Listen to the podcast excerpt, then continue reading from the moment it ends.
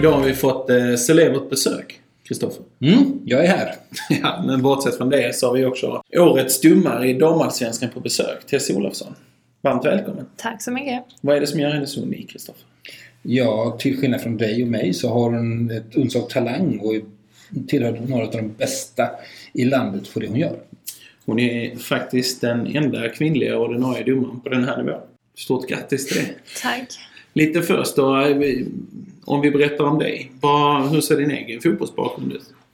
Jag började spela fotboll redan när jag var fem år i fotbollsskolan. Och sen när jag var sju och ett halvt så ledsnade jag väl lite. Vi, eh, som sagt, det var fotbollsskola, man spelade med killarna och det var inte jättemånga passningar som kom till en kanske. Så därför valde jag att hoppa av och sen startade min pappa ett flicklag i eh, IFK Klagshamn. Så då eh, började jag spela igen när jag var åtta och sen skolade jag om till eh, målvakt när jag var nio. Och sen efter det så har jag satsat som målvakt fram till 20-årsåldern, lite drygt. Oh, en domare som är gammal målvakt. Jag misstänker att man får inte röra målvakterna i matcherna som testdömer. De är, så, de är beskyddade redan tidigare. Då kommer du in och sätter en slags gl gloria på dem då. Misstänker jag. Nej då, det är nästan tvärtom. Nej, skämt åsido. Men eh, givetvis, målvakterna har ju samma förutsättningar som spelarna. Och de är inte heliga. Men sen, samtidigt så måste de också få agera fritt i sitt straffområde. Vad skulle du säga, om vi går in direkt på bedömningar och så vidare. Eh, Som gammal målvakt och nu elitdomare. Vilken är den vanligaste missuppfattningen vad gäller målvakter? Vad man får göra på dem och hur skyddade de är? Eh, det är väl mer kanske målvakterna.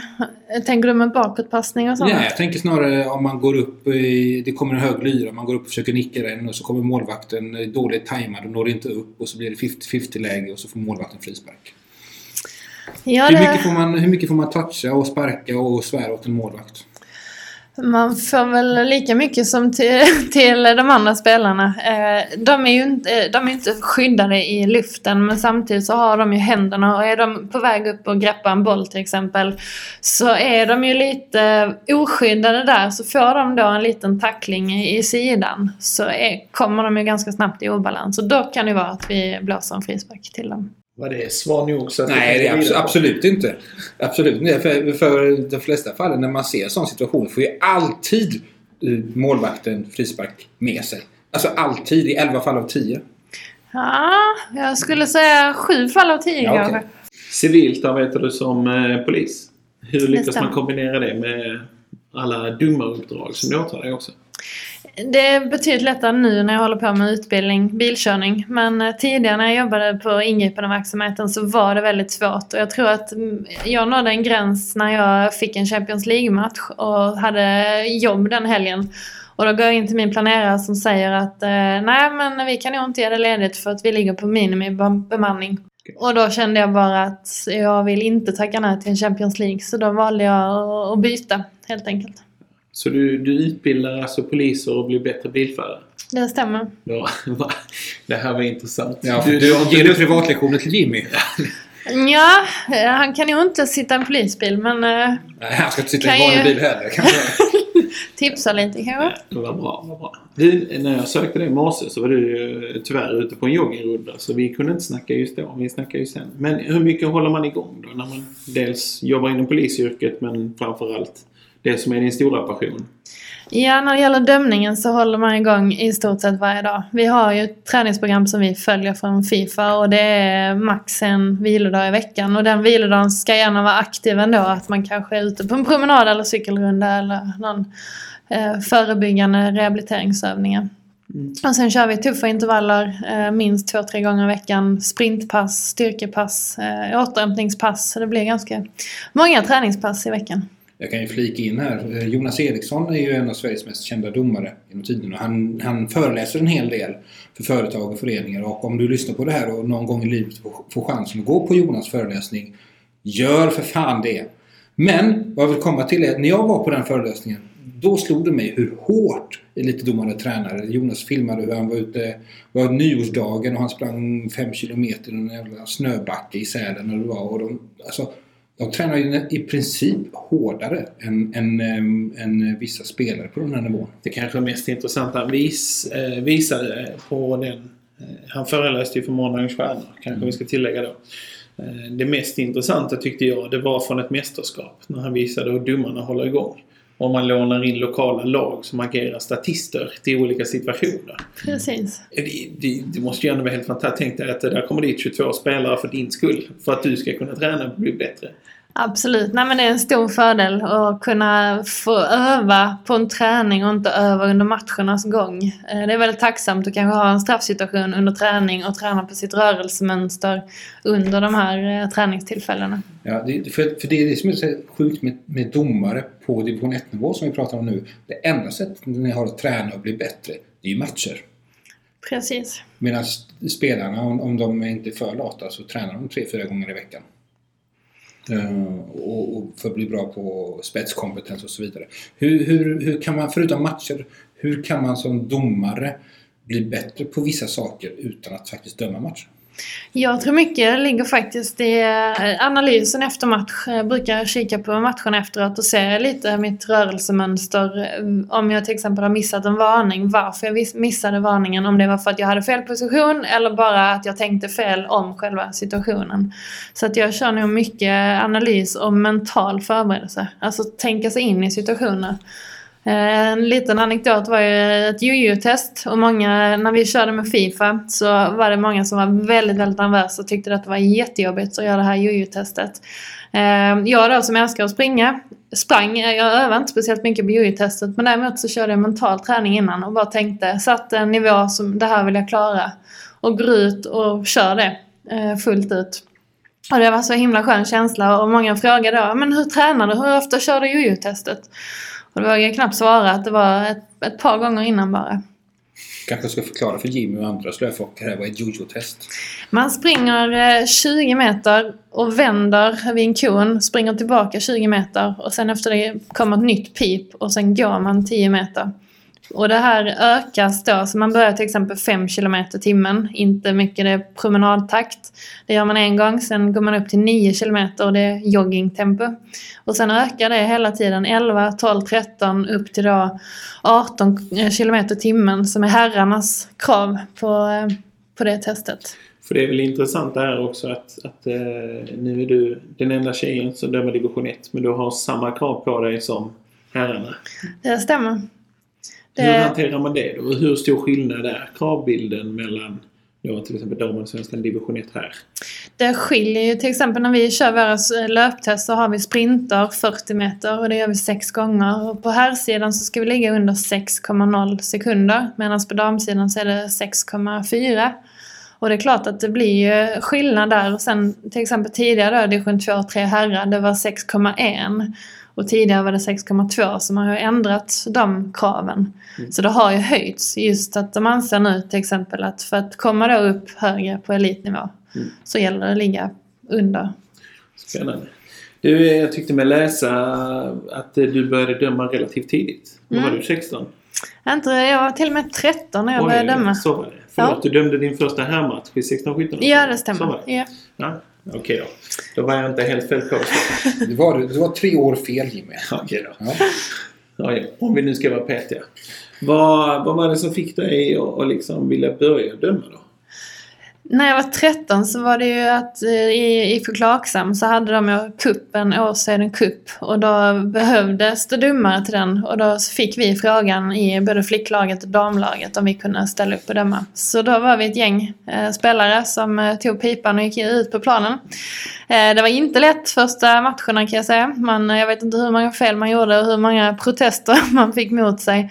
Eh, sen var det framförallt ett lag som betedde sig riktigt illa mot många domare på planen. Eh, och min syster började också döma men hon kände att nej det här är inte min grej. Men jag kände väl någonstans där att jag ville inte att de skulle få knäcka mig utan jag ville fortsätta. Mm. Så det var så jag började. Yes. Är bra. Hur, eh, hur mycket tycker du att föreningsklimatet har förändrats sedan dess? Det har ju hänt en del i föreningarna i många olika sporter. Eh, när det pratas om värdegrunder och hur man ska hantera matcher som ledare, eh, spelare och framförallt som förälder. Eh, hur tycker du det har, har förändrats de senaste åren? Har det förändrats? Ja, det tycker jag. Både på gott och ont. Jag tycker att det har hänt en hel del. Man till exempel införde då att man fick varning så fort man använde en svordom och du fick rött kort så fort du använde ett könsord. Det hade vi inte när jag började döma. Så jag upplevde ändå att svordomarna försvann. Men sen så är det kanske också attityden och respekten. Att vissa ungdomar idag och vissa lag, att man, man tar inte hänsyn, om man säger, eller till domaren. Man skiter i vad domaren säger. Eh, blåser man så är det bara, ja men han är dum i huvudet eller hon är dum i huvudet. Eh, men många lag tycker jag att de, de jobbar för att få ett bättre klimat. Och även informera föräldrar och, och så, och få med dem på banan. Om nu klimatet var så mycket tuffare när du började döma, vad var det ändå som fick dig att vilja satsa för att bli elitdomare? Jag tyckte det var väldigt varierande i början. Man fick faktiskt mycket positiv feedback både från spelare och ledare. Och sen de utifrån, och man har ju dumma kollegor eh, som fanns där och, och stöttade en. Och det gjorde väl någonstans, det är jäkligt kul att gå ut och springa och vara med, vara en del av fotbollen. Mm. Du började döma damallsvenskan 2012. När kände du att jag kan nå dit? Hur gammal var du? Jag hade väl som, jag gick min eh, steg 2-utbildning i Halmstad. Eh, det gick jag 2008 och då satte jag som, Som mål... 20-åring då? Eh, ja, precis. Eh, och då var det ju som sagt 2008 och sen så 2009 så gick jag steg 3 då för att få döma division 1 damer. Sen satte jag som mål att 2010 ville jag upp eh, och gå nästa steg inför damallsvenskan. Och sen hade jag ett mål 2015 då att bli Fifa-domare. Hur, må- var, hur många steg finns det? det finns fyra på damsidan och fem på herrsidan. Och det högsta på damsidan är? Steg fyra och det får bli eh, damallsvensk domare och sen därifrån så är det beroende på hur det går. Man presterar i matcherna och så och på fystesterna så blir man sen utvald och blir Fifa-domare. Ja, blir man utvald eller anmäler man sig? Eller hur fungerar det där? För så fort någon säger Fifa så gör man korstecknet framför sig liksom och blundar och tittar åt sidan. Ja, nej men eh, det är ju tyvärr inte man anmäler sig så. Men givetvis vill ju coacherna veta att man vill satsa för annars så kommer ju inte de skicka in det till Fifa. Vilka coacher pratar vi om nu? Domarcoacher? Ja, precis. Vi har domarcoach. Eh, och då föreslår eh, Sveriges domarkommitté till Fifa och Uefa att den här domaren, till exempel Tessie Olofsson, vill... Eh, eller ja, vi vill att hon ska bli en Fifa-domare. Och sen godkänner de det förhoppningsvis. Men har du, hur ofta pratar du med de här domarcoacherna? Har du en dialog med dem och säger Du, bara så ni vet, VM där och då. Jag vill vara där. Hur gör vi? Ja, eh, vi har bra kontakt med våra coacher. Det, man styr det lite själv. Eh, det är kanske inte varje vecka, men, men är det någonting efter en match eller inför ett löptest, vad det nu kan vara, så, så har man ju möjlighet att ringa och kontakta domarcoachen som finns där som ett stöd. Och tittar man på division 1 så har vi två stycken. Ja. Det är en av brorsorna Strömbergsson Ja. och det är Johan Hamlin. Båda erfarenhet av att döma herrallsvenskan. Två goda coacher har jag fått höra om dem. Absolut. Bara positivt. Eh, vi har också rekordmånga division 1-domare i år. Vi har 27 stycken om jag inte räknat fel. Mm. Och eh, väldigt många som, som eh, håller koll på er och ert dömande. Du, eh, när jag testade googla dig tidigare så var det ju väldigt mycket intressant som kom upp. Alltså. Men om vi bryter ner det del för del. Googla inte Jimmy Fors. Eh, nej, det kan vara ett bra tips. Eh, det stod att eh, du hade som mål att uppnå eh, VM och OS-slutspel Mm. och även att döma här allsvenskan. Vilket känns närmst i, i eh, räckhåll? Ja, till att börja med kanske EM 2021. Eh, Men sen går ju nästa VM 2023 i Australien och det är ju verkligen ett mål som känns rimligt. Eh, Allsvenskan tidigare var väl mer, det kändes väldigt långt bort. Nu känns det ändå som att det faktiskt börjar närma sig, att det finns en chans. Nu är det ändå på division 1-nivå liksom. Mm. Och det känns som, tittar man, vad är det, en 6-8 domare som tagit klivet upp till Superettan från division 1 på tre säsonger. Det finns där. Absolut, det skulle kunna gå. Och det, eftersom du skulle komma hit idag så passar jag också på att kolla med, du har ju ändå dömt två matcher i division 1. Mm. Och de öser ju beröm över det också. Det är kul att höra. Värnamo sa att det var den bästa domaren man har haft hittills i år. Och det är inga små ord tycker jag. Var det Nej, efter men- första omgången? Det var efter att de hade förlorat med 3-1. Jaha, okej. Så att, eh, det, det, är Ja, det är positivt. I omgång fem måste det vara väl? För det spelades Mm. på första maj. Alright. Och Får, jag- får jag bara komma med en följdfråga? nej. Nej. Jo. Vad snällt Jimmy. Jo, eh, alltså, när, det, man- när det kommer till OS och EM och VM och sådana här stora saker. Finns det någon form av kvotering? Eller är det, är det liksom eh, lika villkor för herrar och damer? När det kommer till herrfotboll? Eller damfotboll för den delen. Ja precis, vi är nu internationellt så dömer jag ju bara damer utomlands. Och där är det ju ingen slags kvotering utan eh, givetvis så har de olika länderna olika antal platser som Fifa-domare. Vi i Sverige har till exempel fyra platser. Vissa länder har fem, vissa har tre, en plats. Eh, och där så tror jag nog att det mer handlar om prestationer. Sen givetvis så kommer det väl också in att det, man kanske inte väljer fyra svenska domare i ett EM. Utan någonstans så vill man ändå bredda och ha från olika länder. Jag, jag tänker på att det är väldigt mycket damer som dömer damfotboll. Ja, det är det. Ehm, och noll som dömer herrfotboll. Um, det, vad jag tänker på är liksom... Fast det är ju inte noll.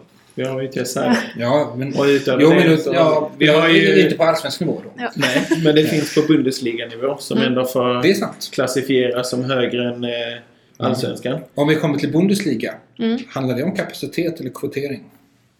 Nej, Bibi är en väldigt, Bibiana Steinhaus, hon är en väldigt duktig domare och har dömt i många, många år. Hon har så mycket erfarenhet. Jag skulle väl vilja säga att den bakgrunden hon har från Fifa och alla de matcherna i, i ryggsäcken, det gör nog att hon kan gå in i Bundesligan med en helt annan erfarenhet men kanske en domare som mm, alltså precis har kommit upp på elitnivå. Som kanske inte är Fifa-domare. Och då har ju Bibi en helt annan erfarenhet med sig in och kan bidra med, med det. För vi ska ju poängtera också varför frågan ställdes att det finns ju få gubbigare eh, församlingar än liknande instanser som Fifa. Så vi släpper den bollen. Nu släpper du den Ja. bollen. Tack.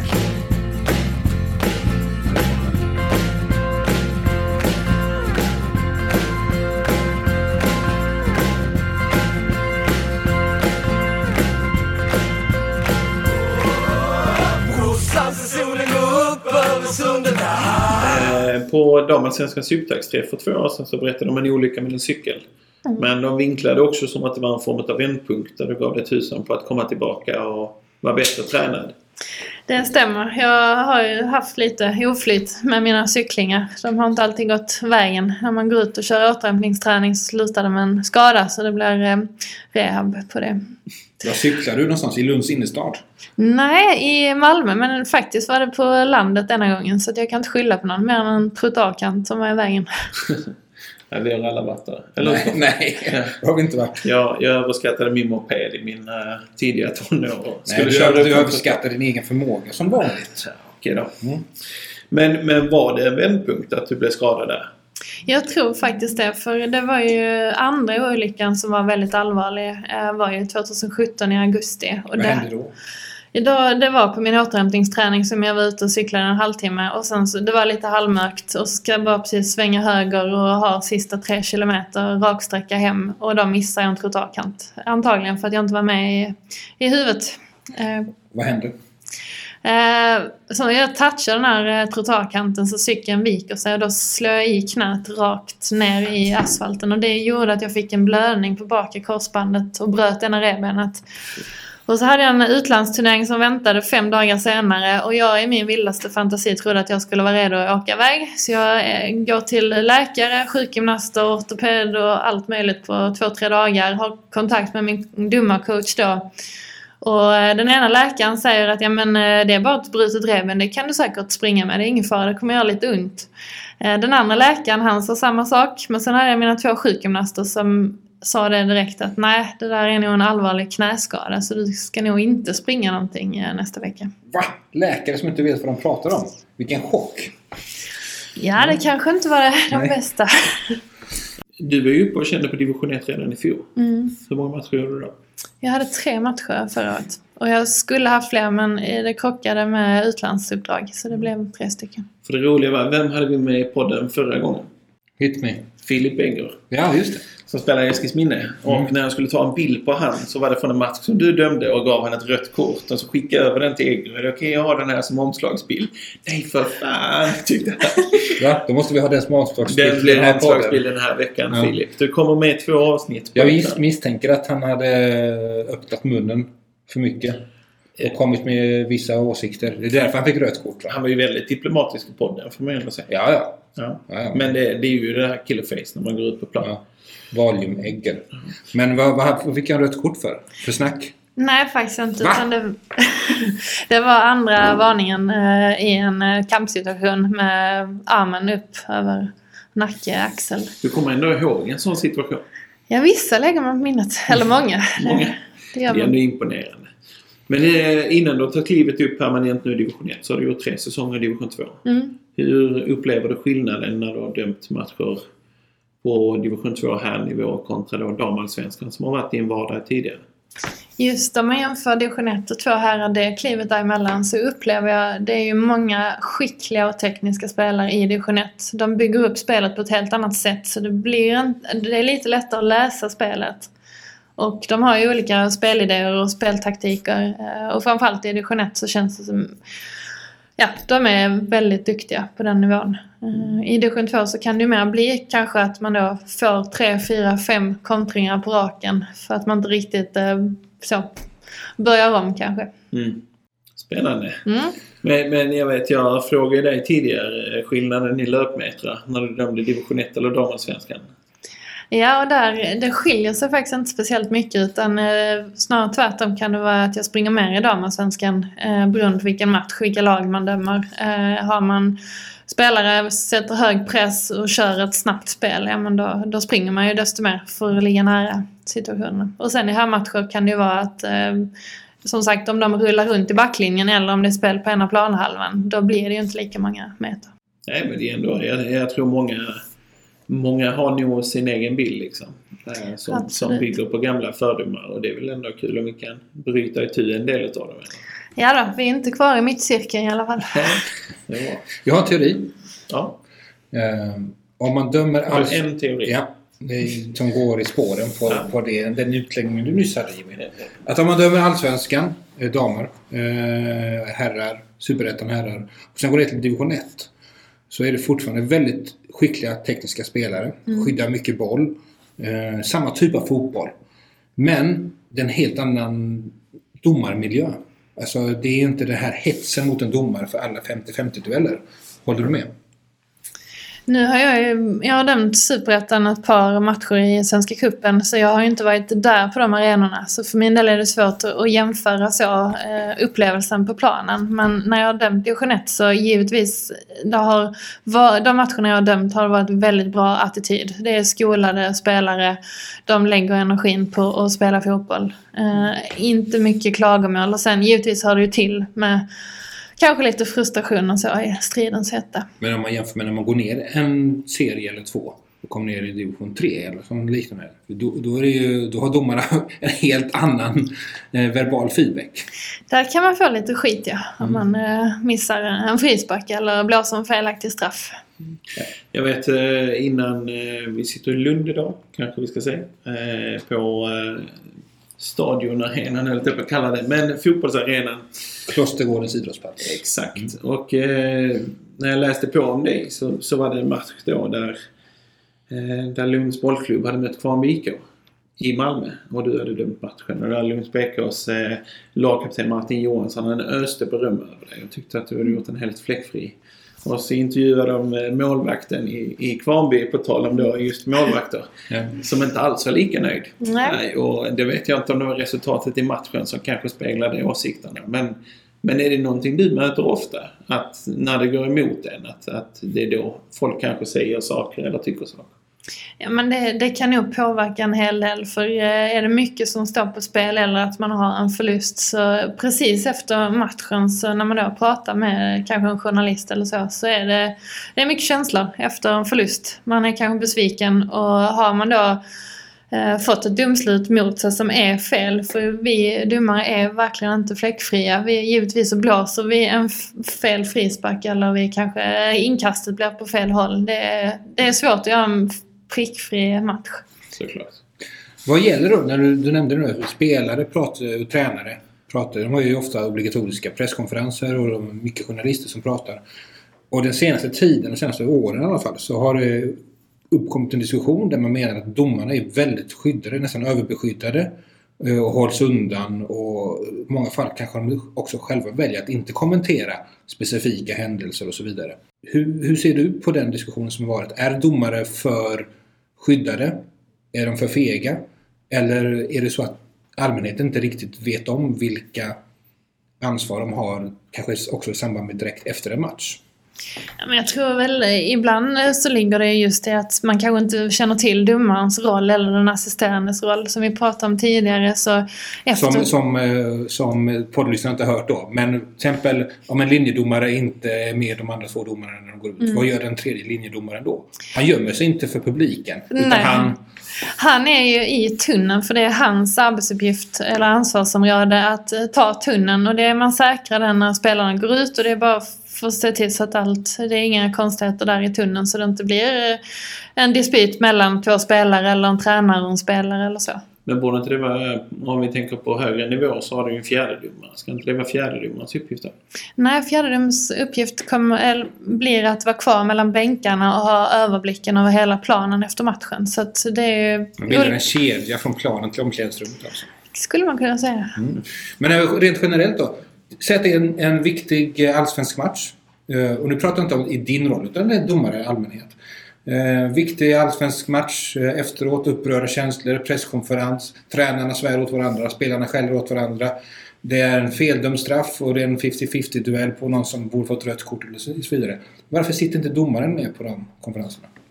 Domare har ju andra arbetsuppgifter direkt efter matchen. Till exempel så måste vi rapportera matchen. Vi måste stämma av med speakern eller den som har eh, skrivit eh, mål, skyttar, byte och så vidare. Och sen har ju även eh, domarna en domarobservatör som kommer in i omklädningsrummet efter matchen och vi har en genomgång och där de då säger till exempel vad vi har gjort bra eller vad vi kan förbättra, hur diskutera samarbete. Så det gör ju att vi behöver den stunden efteråt att gå igenom de grejerna som vi ska gå igenom. Men för att komma till, gru- till grundens källa här då. Vänta, tycker inte du... sagt allt där? Nej. Tycker du att eh, domare eh, borde kunna få större utrymme att kommentera matcher och händelser efteråt än vad som görs idag? Det är väl upp till var och en. Om domaren själv vill gå ut och, och säga någonting så tycker jag absolut att de ska kunna göra det. Eh, och sen är det många domare kanske som väljer att inte göra det. För som sagt, direkt efter matchen så har man en viss känsla. Man kanske gärna vill titta på situationen själv och gå igenom den i lugn och ro innan man sen kommer med en kommentar. Men den stora diskussionen har väl egentligen varit till exempel när eh, felaktiga domslut rullas på eh, jumbotronen. Att det skapar en hetsk stämning gentemot domarna där publiken i princip liksom skriker att ni ska lynchas. Och nu tänker vi kanske nödvändigtvis inte på division 1 för där den farligaste huliganen på våra läktare är Barbro, 62 år. Så det är lite lugnare Stoffe. Men det var ju en incident på Tele2 Arena vad det var. eh, Där man rullade en repris. Mm. Och det fick igång publiken. Och det skapade en dålig arbetsmiljö för domarteamet. Ja, och Olympia nu senast. Ja, det var... Ja, det, fan. Den var färgad. Den var lite mer befogad då. Eh, Men det, var, det är väl dumt att rulla den. Det är väl Men, men klubbarna har väl fått också i, i uppdrag att inte visa sådana sekvenser? Ja, de visar ju inte alla på repris och det är ju som ni säger också, det, det är för och nackdelar att visa repriser. Och visar man repris så återigen det här, eh, många som sitter på läktaren och ser det här, de har kanske inte den kunskapen om alla fotbollsregler. Så i deras värld så är det kanske ett felaktigt beslut och det gör ju att de trycker på. Men eh, medan det fortfarande kan vara ett korrekt beslut utifrån vad regelboken säger. Om vi backar eh, bandet några månader Stoffe. Mm. Så... Vägde du 40 kilo mer? Ja, faktiskt. Helt sjukt. Ja. I alla fall 10-12 kilo. Ja. Men det var inte det vi skulle prata om. Nej. Eh, då satt jag på fotbollsskalan. Jaha, vissa har det bra. Exakt. Eh, och då såg jag dig ta emot pris som årets domare. Stort grattis där, ett halvår efter. Ja, tack. Eh, det var ju för övrigt en eh, Lundabekanting. Också en gammal tornare som fick det för herrallsvenskan, Mm. Andreas Ekberg. Mm. Hur var känslan att stå där på scenen och ta emot det här priset? Jag var väldigt, väldigt glad och tacksam för som sagt jag gjorde ju den, eller valde att satsa och gå ner, eh, ta tjänstledigt från jobbet och lägga ännu mer tid på fotbollen och döma mer. Och jag var iväg väldigt mycket både här hemma i Sverige men även då internationellt. Och det var så himla kul att, att få det priset efter all den tiden och energin man lagt ner. Och försökt utvecklas så mycket som möjligt. Då har ju ändå satsningen gett resultat. Det har den. Får jag bara fråga, får ställa en fråga? till er? Har du frågat? Ja, Nej, men eh, jag tycker det är intressant för, och det var också någonting jag lärde mig från Jonas Eriksson när han berättade liksom om ersättningsnivåer. Mm. För många elitdomare, alla förmodligen, har ju offrat en stor del av sin civilkarriär. Mm. Nu är ju poliser och undersköterskor, undersköterskor kanske de mest underbetalda vi har i, eh, som går under statsapparaten. Men hur, hur mycket tjänar man som, som domare på den nivån du är? För enskilda matcher? Kanske Det- inte behöver prata exakta siffror, men Det kan, kan man leva på det? Inte riktigt, inte som, eh, som damdomare. Då, eh, givetvis om du får väldigt mycket uppdrag i Sverige och även internationellt, då skulle du kunna leva på det. Men, men det beror ju på antalet matcher man får och givetvis skiljer det mycket mellan damerna och herrarna. Men för, för, för 20 år sedan då fick domarna i division 6 liksom en Coca-Cola och en korv och 300 spänn i näven. Vad får man för att döma en allsvensk herrmatch idag ungefär? Ungefär 8900. Och döma en damallsvensk match? Drygt 2300. Jag, I jag, rest my case. jag gillar ändå när du säger ungefär 8900. ja, ja. Det är okej. Sen får vi se hur mycket de kan mjölka ut på körersättningen. Ja, exakt. Just det. Det finns ju några historier om det där. Eh, tillbaka till priset då. Eh, när man har tagit emot ett sånt pris, blir man på något sätt mätt då? Eller ökar hungern efter nya framgångar? Det var den mest ledande fråga du har ställt i ditt liv Jimmy. Åh vad spännande det ska bli. Svara Tess. Ja, jag kan ju inte säga att jag är mätt på det utan eh, tvärtom. Det växer ju mer. Man vill utvecklas mer, springa snabbare, döma fler matcher. Bli ännu bättre helt enkelt.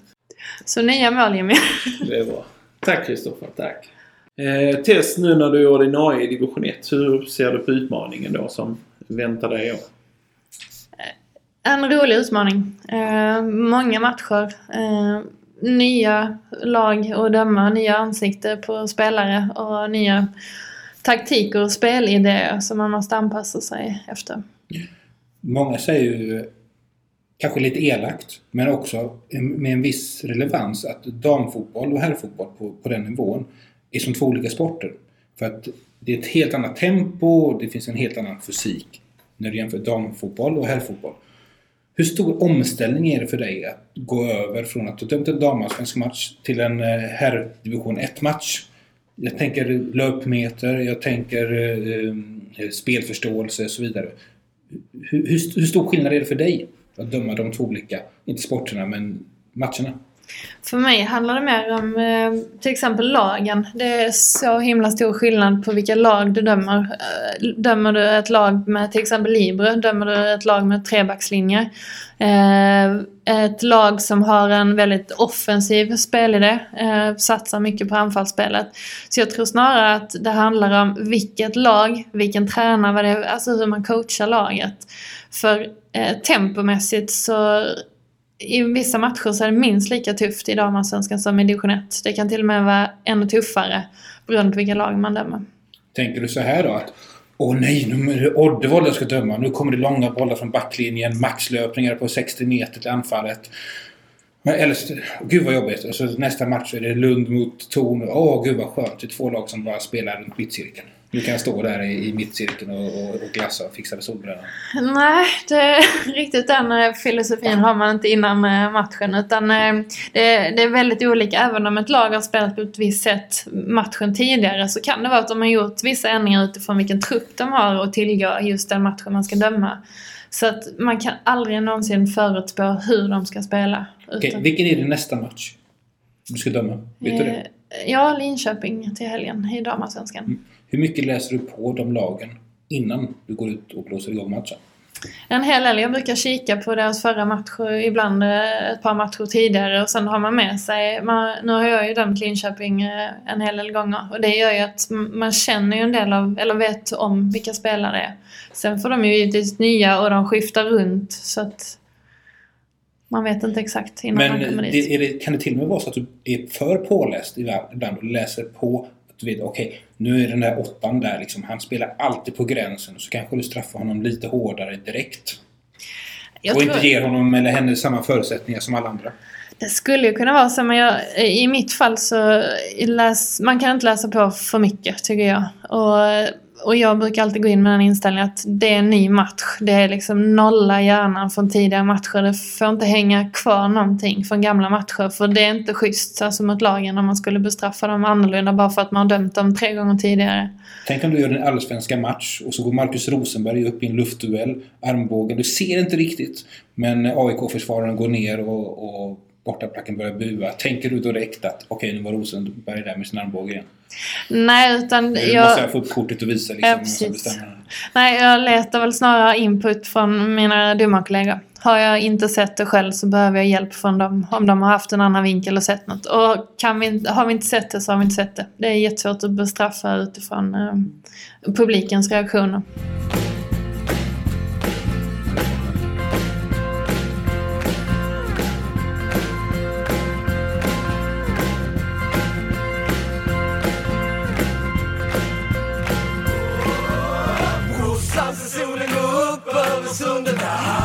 Läste en text med dig och två eh, domarkollegor. Linn och Sara. Ja. Som också dömde division 2 då. Eh, det verkar som att det tidigare var ett bekymmer att tillgodoräkna dammatcher på här sidan. Mm. Är det fortfarande så? Nej, eh, tidigare har det varit att de, de vill ju att vi ska döma ett visst antal matcher i den serien för att kunna man säger, etablera sig och sen då ha möjlighet att kliva upp en nivå. Och eh, nu så givetvis så vägs det ju in eh, både det jag gör i damallsvenskan och det jag gör i division 1 herrar och sen även utlandsuppdragen. För för min del är det ju helt omöjligt att döma samma antal matcher som en av de andra herrdomarna som bara dömer division 1. Såklart. Jag har fastnat i en grej. Va? Ja, det är det här när man tittar på sina egna insatser eller läser sina egna texter eller lyssnar på sina egna poddar och så tänker man Shit, hur kunde jag säga så? Eller hur kunde jag skriva så? Eller vad, hur, hur mår du när du tittar på matcher och ser att du har gjort fel? Det är tungt ibland kan jag säga. Eh, förra året hade jag ett, ett par matcher där man verkligen, man kunde inte släppa det. Eh, efter matchen så har vi genomgång och gemensam middag. Och sen eh, så kikar jag på matchen eh, innan jag går och lägger mig. Sover inte många timmar utan det bara rullas upp. Och sen så tänker man ju såklart varför gjorde jag inte annorlunda? Men det är svårt att göra någonting i efterhand. Har du någon gång ringt upp någon spelare och sagt Du eh, Jonte, sorry jag var helt snett på det här. Eller pratat mer om nästa gång du träffat. Sådär. Eller liksom, liksom Ja, du fattar. Ja, nej men det har hänt att man har, eh, när man kommit dit nästa gång och, och mött dem så har man kanske tagit ett snack eller så har man fått en fråga som man har besvarat. Och jag tror väl också att de någonstans vet om att eh, vi, vi gör ju misstag. Det händer hela tiden. Vi kommer, vi kommer fortsätta göra misstag. Men det gäller bara att minska, minska antalet misstag. Försöker du intala oss nu att domare inte är ofelbara alltså? Eh, vet ni nog redan. Ja, men det är väl bra. Men jag tänker på en grej. Jag kan ta ett exempel hemifrån. Att eh, jag lägger mig i soffan och kollar på en division 1-match. Mm. Och så tycker jag min... Är det ditt normala statusläge? Ja, ja, det är mitt normala startläge. Men, men att jag kanske gör det även när jag är ledig. För att jag tycker det är skönt att hålla mig uppdaterad. Och så snackar man med Linda på kvällen och hon bara ja men du har ju jobbat ju. Du har ju kollat två fotbollsmatcher och för mig är det hobby. Du vet, det är, för mig är det ju det ersätter Premier League. När du då kollar dina egna insatser, hur, hur går dialogen hemma med din partner? Ja, där får man ju tips och feedback vare sig man vill eller ej. Ja. Utan det, det kommer automatiskt. Så även om jag skulle ha haft en, eh, en om man säger, bra känsla i kroppen och observatören har varit nöjd efter matchen och sen kommer man hem och så bara du varför blåste du inte den frisparken? Du ser du inte knuffen i ryggen? Så givetvis så kommer det lite får man tips. feedback. Ja. Ja, ja, men de, de frågar inte varför du ligger och analyserar din match och ligger sömnlös eh, efter match då. Jo, och snarare eh, att man kanske inte ska... Så, man kan ju inte ändra på, på det man har gjort utan analysera, släpp det, gå vidare och göra bättre nästa match. Jag förstår inte frågan överhuvudtaget. Det blir finare att analysera och ligga vaken för någonting man brinner för istället för att sitta upp och grinda jävla Game of Thrones och sådana här annars pajaserier. Det är Game of Thrones. Det, don't even start. Eh, inga spoilers. Jag har inte sett en Nej, sekund. bra. Men eh, Men din dygnsbruk... Alltså Stoffe, du smsade mig typ 10-5 i morse. Det är fan förbjudet alltså. Morgonpigg, eller? nej, ja, ja det kan man säga. Jag brukar gå och lägga mig vid den tiden. Ja, typ så.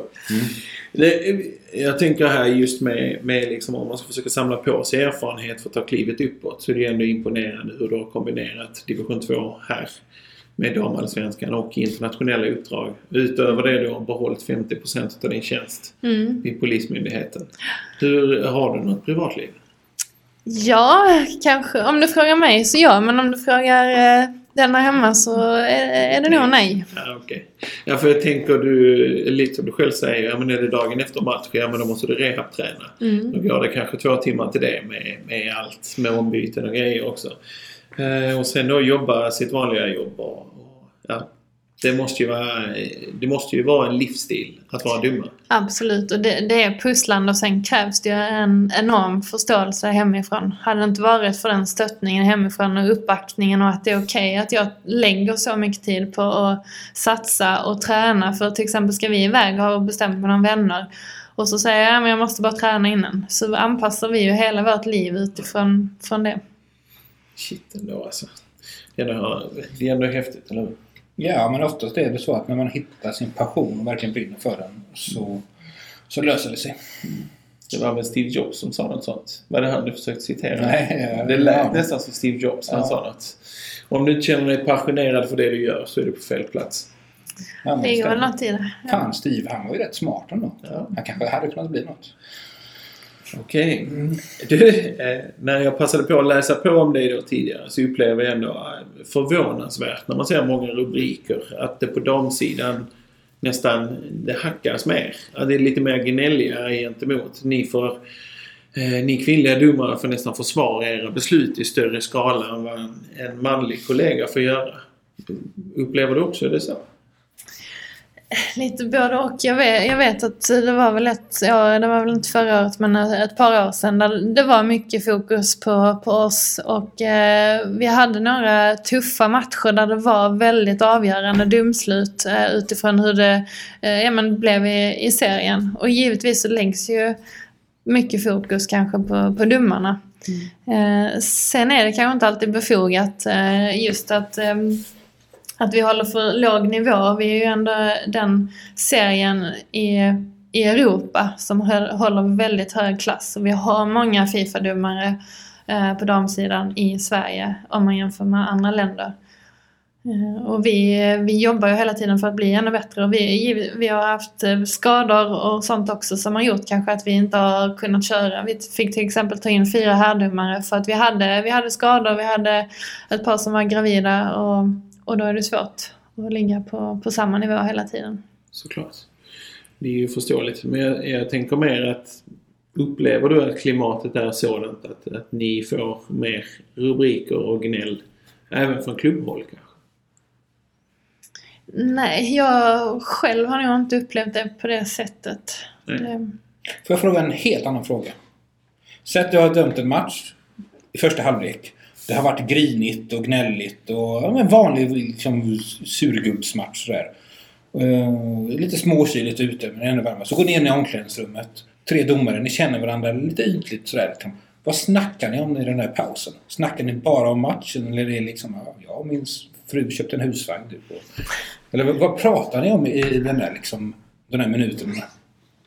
Men i halvtid, ibland pratar vi om situationer som har varit eller någon spelare, om man till exempel har haft en varning eller tillsägelse, mer att vi påminner varandra för att inte varna samma spelare två gånger utan att visa ut den till exempel. Att man bara så, pushar varandra.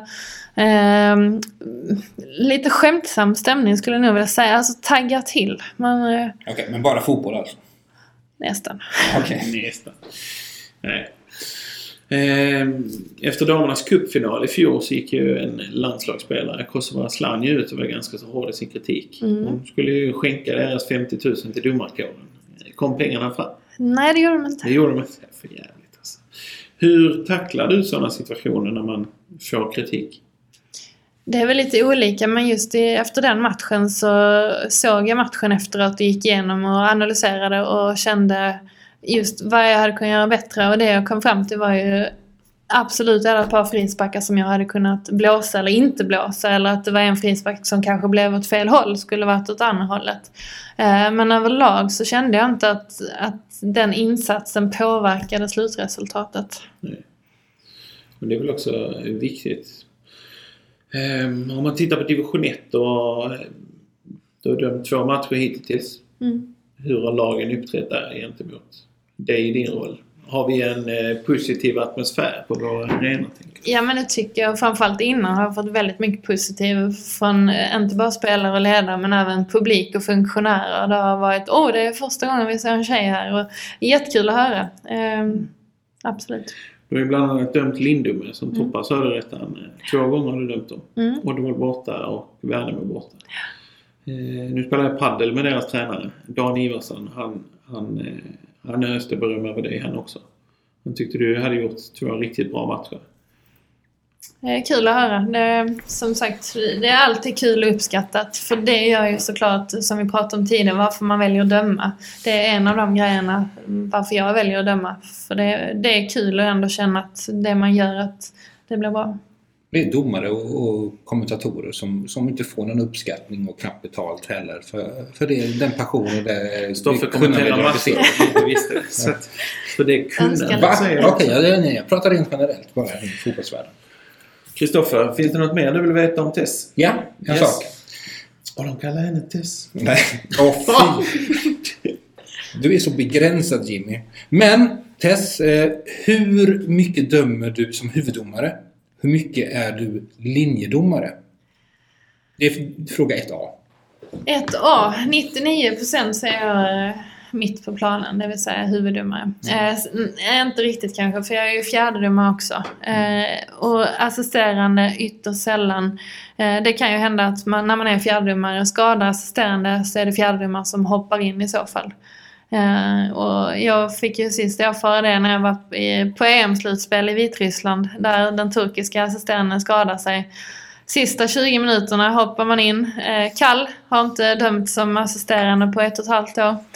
Eh, tar flaggan och då anföll, anföll de bara på, på min planhalva. Så det var spännande. Det Ja, och, och fråga 1B då. Hur svårare är det att vara linjeman än vad folk i allmänhet fattar? Det är fruktansvärt svårt. En stor eloge till alla assisterande. För just när spelet kommer närmare dem så eh, att hålla koll på offsiden, vrida huvudet samtidigt så är spelet väldigt nära linjen. Du ska ha koll på om den går över sidlinjen eller eh, om det blir en till exempel en oschysthet i närheten, en frisparkssituation, så ska de vara med på det också. Så att eh, de har det tufft att ligga i linje konstant och snabba sprinter.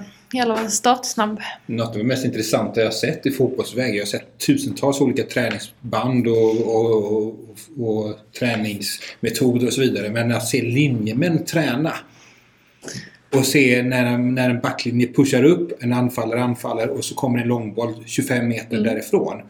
Det är, det är ju lotto för mig. Och sen, sen, sen så lyckas de ta rätt beslut på centimeter. Mm. Det är imponerande. Ja, det är det. Och de får ju inte, sta- de får inte tjuvstarta. För då gör de ju kanske inte korrekt bedömning utan de måste ju vänta tills bollen slås och när spelaren sticker, då ska de också sticka. Det var rätt intressant. Jonas Eriksson visade upp en band någon gång. Okej, här är situationen. Puff, var det offside eller inte? Och, i rummet satt det bara fotbollsnördar och Ja. alla trodde att de, ja, men jag hade kunnat bli linjedomare vilken dag som helst. fotbollsspelare, inte fotbollsnördar. Ja, ja, men samma sak. Ja. Och då, då, då är det all, ingen bara så nej, får man inte se reprisen först? Mm. Ja, och vi som sitter på domarkurser, vi vill ju gärna se tre, fyra repriser kanske innan vi kan fatta ett domslut ibland när man ser en situation efteråt. Och där och då, då gäller det att ta det på en millisekund. Och jag, jag, exakt, och det är det som är det intressanta. Jag fick ju gå en sån här linjedomarkurs en gång och då, handlade, då fattade jag liksom att okej, 99% handlar bara om instinkt. Mm. Och liksom känna bolltouchen. Hur många tiondelar går det från bolltouchen är till dess att jag hör den. Och liksom bara, bara, bara det visuella att se liksom, är han på rätt sida eller inte är svårt nog. Mm. Och sen att hantera bolltouchen och sådär.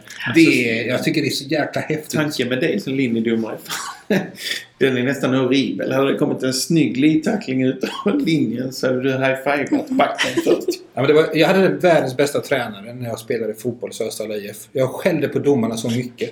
Pappa gick, han, han fick ett psyklyt en gång på mig för att jag skällde så mycket på domarna. Oväntat. Eh, och eh, även ropade könsord och sånt. Jag var en hemsk, hemsk tonåring. Ja, men det var, vi, fick ju inte det. vi fick ju inte det då. Men så gav de mig en domarkurs. Det var det bästa. Alltså det var fruktansvärt smart gjort utav dem.